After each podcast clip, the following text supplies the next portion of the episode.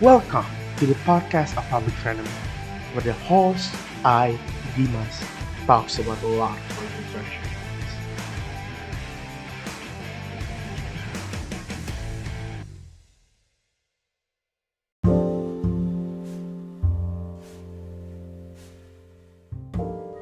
Hi all, welcome back to the podcast of Public Frenemy. Nah, seperti biasa nih, dengan host kalian, Dimas, asik. Nah, jadi kali ini kita bakal ngebahas suatu hal yang kayaknya belum lama-lama banget, tapi juga nggak terlalu dibahas sekarang banget gitu. Nah, yang aku pengen bahas itu adalah yang kalian klik juga ya, itu adalah tentang R eh kok RUU Permendikbud nomor 30. Ini tuh sangat rame karena salah satunya adalah um, ini merupakan angin segar gitu ya untuk uh, pelolosan RUU PKS gitu. Um, banyak sekali orang-orang yang aku tahu yang sangat bahagia ketika ini diluncurkan. Um, tapi kenapa? Kenapa? Kenapa uh, mereka sangat senang ketika ini diluncurkan? Aku curiga karena dua hal. Yang pertama, karena memang dari awal udah ngerasa kita perlu banget undang-undang yang berpihak pada korban. Tapi yang kedua adalah karena mereka itu nggak terlalu baca isinya itu apa.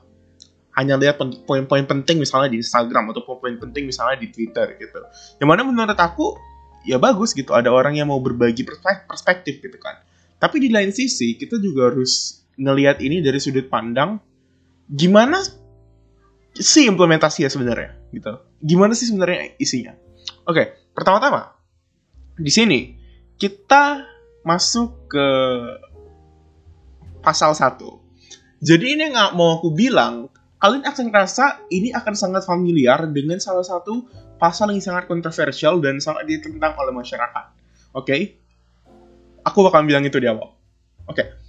Kekerasan jadi langsung ke pasal 1 ya. Dalam peraturan menteri ini yang dimaksudkan dengan kekerasan seksual adalah setiap perbuatan merendahkan, menghina, melecehkan dan atau menyerang tubuh dan atau uh, fungsi reproduksi seseorang karena ketimbangan relasi kuasa dan atau gender yang berakibat atau dapat berakibat penderitaan psikis dan atau fisik termasuk yang mengganggu kesehatan reproduksi seseorang dan hilang kesempatan melaksanakan pendidikan dengan aman dan optimal.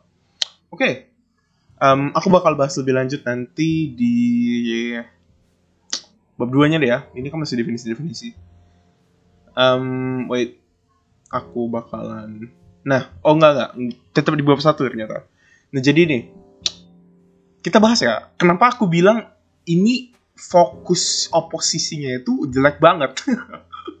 fokus oposisinya itu jelek banget. Kalau kalian lihat ya, uh, di debat di talk show wawancara yang ada partai itunya pasti mereka tuh permasalahan yang uh, dengan persetujuan gitu kan tanpa persetujuan yang gitu gitulah tapi sebenarnya permasalahannya itu adalah interpretasi terhadap hal ini sebenarnya itu lumayan ngeri coba aku bilang ya kekerasan seksual sebagaimana dimaksud pada ayat 1 meliputi menyampaikan ujaran yang mendiskriminasi atau melecehkan tampilan fisik, kondisi tubuh, dan atau identitas gender korban. Nah, menyampaikan ujaran yang mendiskriminasi atau melecehkan tampilan fisik. Kenapa ini masuknya ke, ke kekerasan seksual gitu loh? Maksudnya aku paham kenapa ini dibilang mungkin kayak ada orang yang bilang gitu kan, wih ini bukan aku ya, ini aku pernah dengar orang ngomong kayak gini. Um, aku selalu awkward kalau mau ngomong kayak gini sih cuman istilahnya tuh tet brutal gitu jadi awalnya tuh depannya T tengah-tengahnya K akhirnya T belakangnya brutal gitu wih ada tet brutal nih lewat gitu misalnya nah itu kan merupakan sesuatu yang melecehkan kan tapi ini balik lagi ini melecehkan itu gimana misalnya ada yang bilang ih pendek banget nih orangnya lah apa maksudnya gitu Ya gak sih? Kayak melecehkan tampilan fisik tuh gimana? Ngerti gak? Atau menyimpikan ujaran yang mendiskriminasi, misalnya deh. Oke, okay, yang badannya 170 boleh ikut ini misalnya. Yang badannya 170 boleh um, apa ya? boleh gabung kejuaraan ini nih karena mungkin perlu orang-orang yang tinggi. Lah apa itu juga masuk kekerasan seksual gitu? Ya nggak sih? Mungkin aku akan kedengeran bodoh tapi ini bener-beneran curiosity kalau ada yang tahu aku mau banget jawabannya. Oke setelah itu yang kedua sorry. Banyak sekali pemberitahuan uh, oke setelah itu kondisi tubuh kondisi tubuh kondisi tubuh mungkin ini antara yang di, disabilitas kali ya kondisi yang disabilitas aku setuju sih karena itu kan nggak bisa diubah um, tampilan fisik, kondisi tubuh, dan atau identitas gender korban. Nah ini adalah salah satu hal yang paling sering gitu. Yang paling sering kalau kalian lihat ya praktiknya di Amerika Serikat itu identitas gender. Jadi misalnya ada orang yang bilang uh, Miss gitu, I'm not a Miss gitu loh. How do you uh, assume what I am, generalize who I am, you know, that kind of stuff. Dan um, ini lagi-lagi sudah dibuktikan kalau misalnya ini tuh nggak efektif identitas gender korban gitu loh. Jadinya aku bisa aja nuntut seseorang karena aku ngerasa aku nggak cocok dengan yang dia bilang. Misalnya, aku dipanggil gitu, kak gitu, eh bilang kak bilang kak, ini abang nih gitu, ini abang deh, nggak aku tengok otatku gitu kan misalnya. aku nggak aku nggak berotot sih, cuman kan ini mengibaratkan aja gitu. Nah kalau identitas genderku maskulin terus dipanggil dengan sesuatu yang netral, berarti aku boleh marah? Karena itu kan berarti mendiskriminasi ya gak sih? Itu berarti uh, orang tuh dianggap netral gitu. Atau let's say sesuatu yang lebih um, ngeri lagi. Let's say kita benar-benar sopan kita manggil sesuai apa yang dia dilahirkan dengan apa ya um, kondisi biologis yang dilahirkan. Misalnya dia tuh lahirnya itu uh, memiliki penis gitu ya. Tapi dia tuh um, gak mau diibaratkan sebagai seseorang yang maskulin. Jadi kita mungkin manggilnya ketika kita panggil mas, dia mungkin kita singgung gitu loh. Pernah gak sih dengar kasus di Twitter yang gara-gara manggil kak, gara-gara manggil kak, itu sesuatu yang udah netral loh. Kak itu sesuatu yang netral. Jadi kalau manggil kak itu sama aja kayak manggil day gitu istilahnya. Udah luar negeri ya gak sih? Kayak kak itu sesuatu yang netral gitu loh tapi masih marah gitu kakak emang gue kakak lo gitu ya kan nah maksudku kayak ini tuh udah dibuktiin nggak efektif man gitu tapi balik lagi ini aku cuman mengkritik gitu. Aku mengkritik aku bukan ngasih solusi. Jadi kalau mau tahu solusinya bukan di sini tempatnya. Yang kedua memperlihatkan alat kelaminnya dengan sengaja tanpa persetujuan korban. Memperlihatkan alat alat kelaminnya dengan sengaja tanpa persetujuan korban. Maksud aku ini kan ranahnya itu di perguruan tinggi ya kan? Jadi menurut aku ini udah benar. Kalau misalnya ada orang yang nampilin alat kelamin yang tanpa izin kamu gitu. Memang bener-bener ini harus ditindaklanjuti nggak boleh ini. Ini tuh nggak boleh di perguruan tinggi gitu karena apa ya itu sesuatu yang tangible gitu loh. Sesuatu yang ya udah kalau memperlihatkan alat kelamin ya udah diperlihatkan alat kelaminnya gitu loh. Baik itu dalam foto maksudku. Misalnya um, dikasih foto gitu alat kemaluannya gitu. Menurut aku itu juga harus termasuk sih. Dan menurut aku ini adalah sesuatu yang tangible gitu. Jadi aku nggak memper mempermasalahkan tanpa persetujuan korban bahkan ya memang tanpa persetujuan korban kan nanti kekerasan seksual gitu. Kalau dengan persetujuan korban namanya apa ya? Hubungan seksual. Oke kita lanjut. Menyampaikan ucapan yang membuat rayuan lelucon dan atau siulan yang bernuansa seksual kepada korban. Ini lagi-lagi aku setuju di satu poin doang. Jadi ini kan ada rayuan, lelucon, dan atau siulan. Siulan, siulan, itu aku setuju. Ada orang yang annoying banget yang aku tahu, yang suka banget siul. Ngapain? Siul itu nggak nunjukin kualitas apa pun gitu loh. Itu hanya menunjukkan kualitas kalau itu cuma skill yang kamu punya gitu loh. Maksudnya ngapain siul, ngapain bersiul, bagusan ngegombal aja sekalian gitu loh Seal itu it's weird, it's creepy at the same time. But just don't do that. You know what I mean? Um, karena aku setuju kalau misalnya siulan yang ber, bernua siulan itu tuh harus di eradicate gitu, harus dihancurin, harus dimusnahkan. Tapi aku nggak setuju bernuansa seksual. Ini gimana seseorang tahu itu bernuansa seksual atau enggak? Ini juga permasalahanku di poin yang D ya. Ini gimana taunya seseorang itu bernuansa seksual apa enggak? Siulan itu bernuansa seksual atau enggak? Gimana kalau misalnya siulan itu misalnya dia tuh nyanyi lagu slang tapi seksual gitu loh. Misalnya kayak oh, gitu. Kayak ada kemungkinan di mana dia tuh nggak maksud untuk bernuansa seksual gitu loh. Cuman orang tuh kayak ah, ini bernuansa seksual berusaha untuk over aku gitu. Kayak gimana gitu loh. Terus misalnya rayuan, ini bakalan ngebuat cowok-cowok males untuk deketin cewek. Kalau memang bener-bener ini di tahap idealnya, tapi balik lagi ya, uh, peraturan itu jarang banget sampai ke tahap ideal, sampai tahap dilakuin semuanya. Tapi mari kita bicara di suasana yang ideal, di mana rayuan itu bernua, ber, dan bernuansa seksual itu tuh buruk gitu. Rayuan bernuansa seksual, memang ini anjing-anjing banget sih. Ada juga orang yang memang make nuansa seksual ini tuh untuk ya itu kayak rayuan tuh bernuansa seksual kayak um,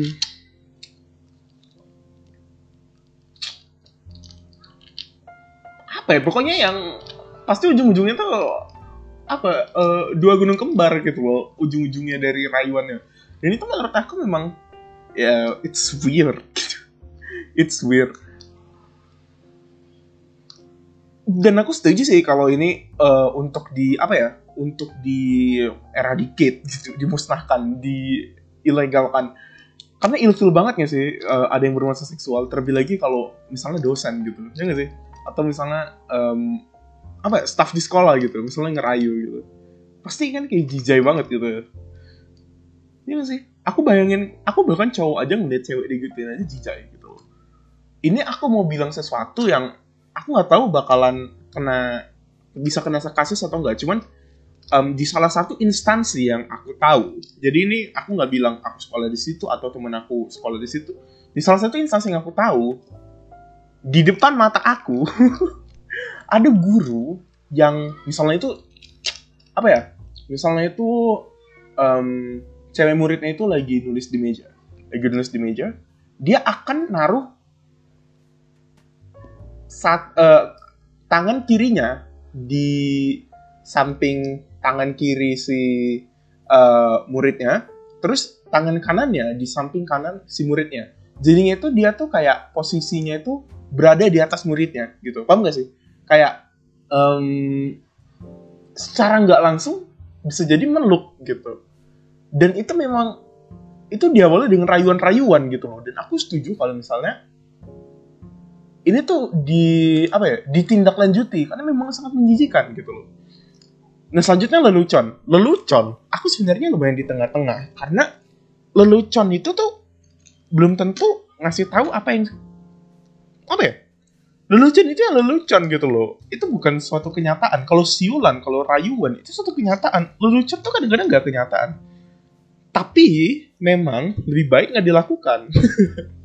Kalau memang kalau memang ada permendikbud lain yang ngebahas tentang hal cringe yang nggak boleh dilakuin oleh uh, sivitas akademika misalnya. Aku setuju tuh.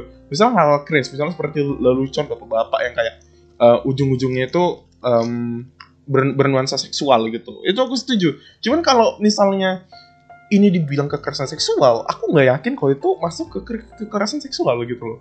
Kecuali kalau leluconnya itu disampaikan satu mat, uh, mata ke mata gitu loh. Misalnya kamu tahu nggak? Gitu. Ini mata ke mata ya dan gak ada yang lain. Tapi kalau di kelas aku ngerasa kalau itu tuh ya memang buruk dan nggak harusnya dilakuin. Cuman ngapain sampai di uh, masukin ke kekerasan seksual gitu Paham gak sih? Nah itu poin aku.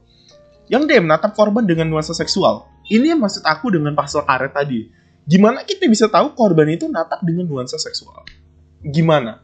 Dan standarnya, standarnya ini ya, tidak nyaman. Nuansa seksual dan atau tidak nyaman. Jadi ini gimana standarnya? Jadi apa ya? Ya menurut aku kayak this is the real implication of the meme. You know what I mean? Meme yang kayak um, kalau um, kalau ada pria gitu ya, misalnya nggak nggak atraktif terus ngegodain atau terus natap kamu maka itu jadi creepy tapi kalau yang ganteng atau yang cantik atau yang good looking gitu ya itu tuh flirting and it's okay gitu menurut aku ini adalah standar ganda terhadap orang jelek. Gimana kita bisa tahu sesuatu itu bernuansa seksual dan atau ngebuat seseorang tuh gak nyaman? Itu cuma orangnya yang tahu men. Kayak gimana gitu loh? Gimana? Dan aku tuh ada kebiasaan kalau ngelihat orang itu di matanya. Gimana kalau ada orang yang nganggap kalau uh, kalau aku ngeliat mereka itu seksual gitu nangkepnya itu gimana? Sesuatu itu seksual atau enggak gitu kalau nggak nyaman aku tahu. Mungkin dia kayak uh, mungkin uh, ini kan lebih ke korban ya kalau nggak kalau nggak nyaman. Kalau bernuansa seksual berarti itu aku yang ngebuat nuansa seksualnya kan? Padahal aku nggak buat gitu. Tapi kalau nggak nyaman itu bener-bener dari korban. Korbannya itu ngerasa atau enggak gitu dia tuh nyaman atau enggak kalau dia yang bilang nggak nyaman iya bisa jadi abis gitu loh. Karena percaya nggak percaya aku tuh orang yang sering banget ngeliatin orang lain gitu. Khususnya di jumatan. Ya sih kalau jumatan itu kadang-kadang bosan kan ya. Um, jadi itu kita tuh kayak ngelihat ke kanan gitu ke kiri. Kadang-kadang ada orang yang lagi ngelihat juga ke arah kita jadi kayak tetap tatapan gitu gitu loh. Nah maksud aku gimana kalau itu kejadian misalnya di ruang kelas gitu? Gimana kalau itu kejadian di ruang kelas dan di ruang kuliah gitu maksudku ya? Dan gimana kalau misalnya ngelihat ngelihatnya sama-sama cuman dia cuman aku nganggep itu kayak wih mantap romantis nih gitu kan. Dia nganggep itu kayak seksual gitu kayak creepy. Itu gimana gitu loh? Maksudku kayak standar apa yang pengen dipakai gitu loh? Oke lanjut. Mengirimkan pesan lelucon gambar foto audio dan atau video bernuansa seksual kepada korban meskipun sudah dilarang korban. Setuju? Karena udah ada kata-kata meskipun sudah dilarang korban berarti orangnya itu udah nggak setuju. Jadi aku tuh percaya itu sama konsep konsen gitu. Kalau orang yang setuju ya ya udah biarin aja ada orang yang misalnya fetishnya itu apa eh, sayat-sayatan biarin aja mau meninggal ngelakuin itu biarin aja. Maksudku kayak um, kalau udah dapat konsen ya menurut aku bebas ngapain aja. Tapi ada quality of consentnya juga ya kayak um, nanti tuh ada dibahas juga kayak quality of consent di sini. Nah tapi uh, untuk yang poin E aku setuju. Untuk yang F aku juga setuju aku setuju ini mengambil merekam dan atau mengedarkan foto dan atau rekaman audio dan atau visual korban yang bernuansa seksual tanpa persetujuan korban setuju aku nggak ada masalah mengunggah foto tubuh dan atau informasi pribadi korban yang bernuansa seksual tanpa persetujuan korban. Setuju. Menyebarkan informasi terkait tubuh dan atau pribadi korban yang bernuansa seksual tanpa persetujuan korban. Setuju. Mengintip atau dengan sengaja melihat korban yang sedang melakukan kegiatan secara pribadi dan atau pada ruang yang bersifat pribadi. Nah, ini menurut aku bakalan bisa ditafsirin lumayan ngeri juga. Karena di sini nggak ada yang bilang dengan nuansa seksual. Jadi kalau ada orang yang ngelakuin sesuatu secara pribadi, Ya sih? Menyebar, uh, kan katanya mengintip dan atau sengaja melihat korban yang sedang melakukan kegiatan secara pribadi. Pribadinya itu apa? Ada kawanku yang kegiatan yang dilakukan di saat pribadinya itu adalah belajar. Percaya nggak sih ada orang yang belajar gitu? Kayak niat belajar. Aku tuh nganggep belajar tuh kayak, oh ya udah, I have to study dan I study, you know what I mean. Tapi kalau nggak ada orang yang nggak ada uh, apa ya kayak keinginan aku tuh untuk belajar di waktu yang ah waktu luang belajar ah gitu enggak gitu. Nah dan atau pada ruang yang bersifat pribadi gitu. Menurut aku ini ada potensi juga tapi aku masih belum terlalu ngerti gitu.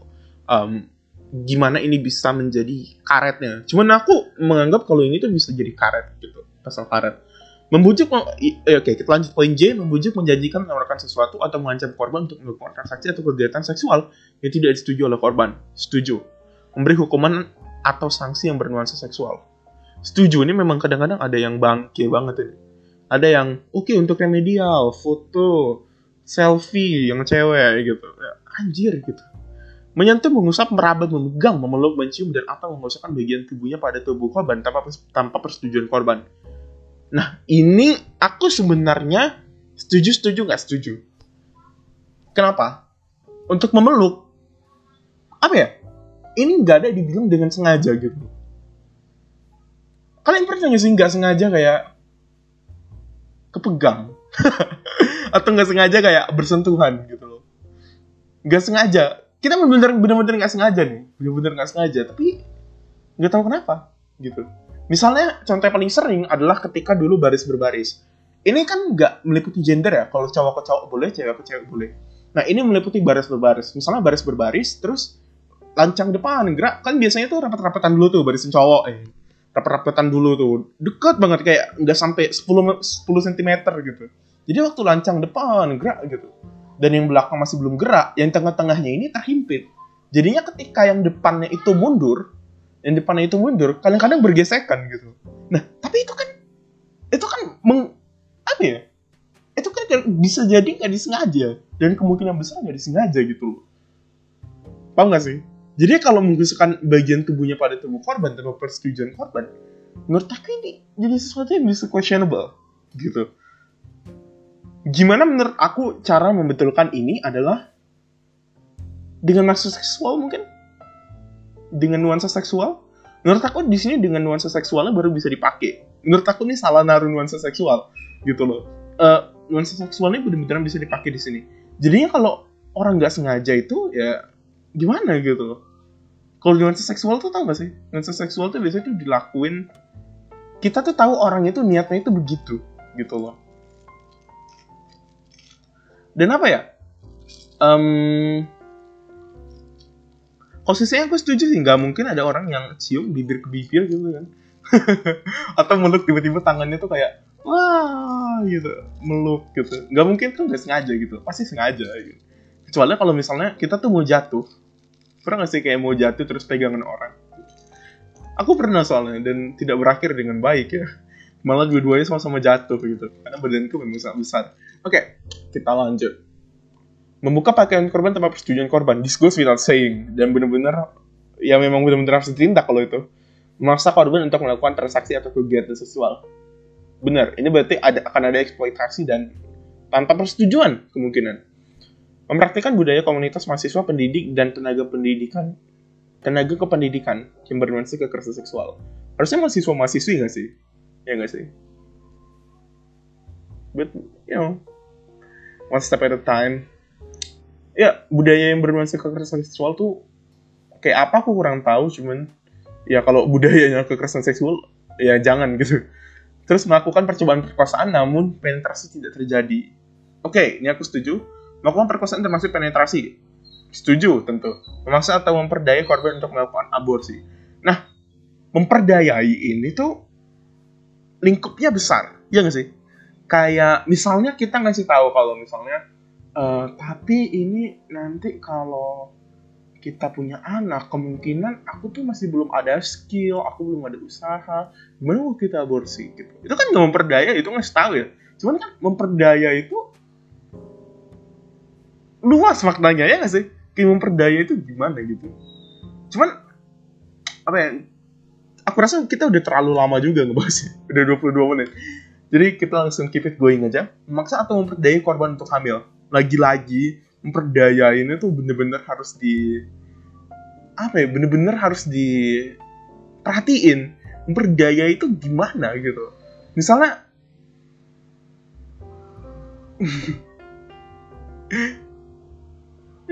misalnya kayak oke okay, misalnya kayak dibilang um, ngewe gitu terus kalau korbannya mau gimana? Apakah itu memperdayai? Iya dia bilang ngewe yuk waktu itu pak misalnya. Ya apakah itu memperdayai gitu loh? Aku rasa enggak deh. Tapi makanya itu makna memperdaya itu luas gitu loh. Mungkin ada orang yang bisa menafsirkan memperdaya itu seperti itu. Lanjut. Yang T membiarkan terjadi kekerasan seksual dengan sengaja dan atau melakukan perbuatan kekerasan seksual lainnya. Oke okay, lainnya ini memang sebenarnya lumayan apa ya lumayan karet juga lainnya itu tuh gimana gitu. Lainnya itu yang gimana? Um, memang nggak bisa semua dimasukin. Tapi lebih bagus aku rasa ketika memang kita udah dapet semuanya gitu Lisa. Jadinya nggak ada lainnya juga. Lainnya itu gimana gitu loh. Membiarkan terjadi kekerasan seksual dengan sengaja. Um, dengan sengaja.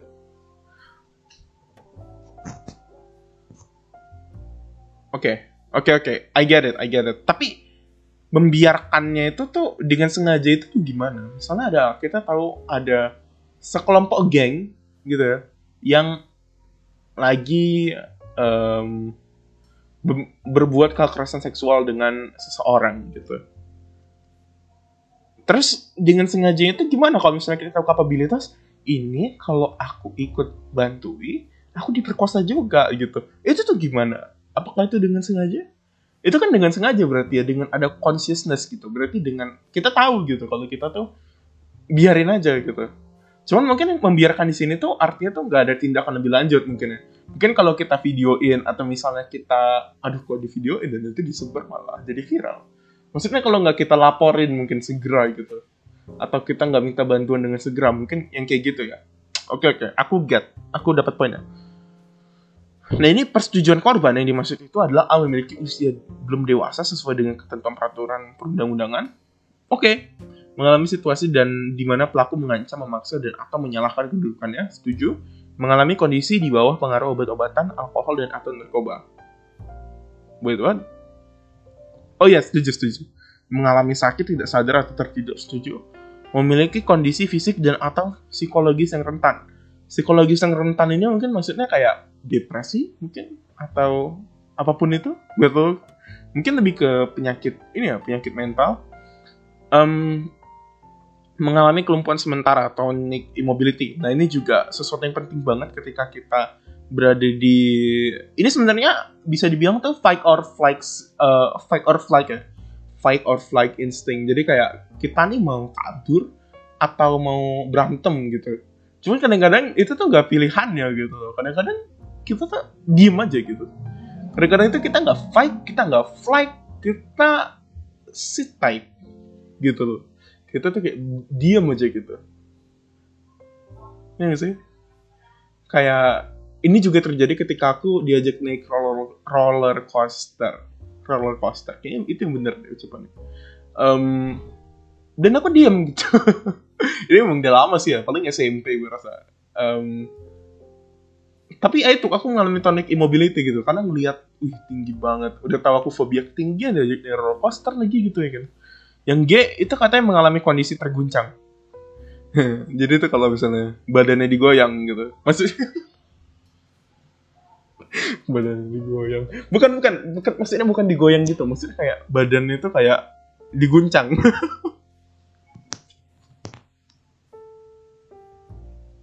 Bukan. Maksudku apa ya? Kondisi terguncang, kondisi terguncang. Mungkin kayak lagi sedih-sedihnya gitu atau mungkin lagi apa ya kayak shock aja gitu ya kan nah ini kita ngebahas quality of concept selanjutnya kita bahas pencegahan ini adalah solusi yang paling sering kita temui ya tapi kita tahu nggak efektif pembelajaran wah tentu saja melalui pembelajaran kita akan mempelajari suatu nilai karenanya banyak sekali orang-orang yang beragama ketika sudah lulus kuliah gitu. Wah nggak ada tuh orang yang jarang sholat tuh. Karena kan awalnya udah ya awalnya udah dikasih pendidikan agama. Masih kok kayak pembelajaran itu tuh nggak pernah efektif ya gak sih?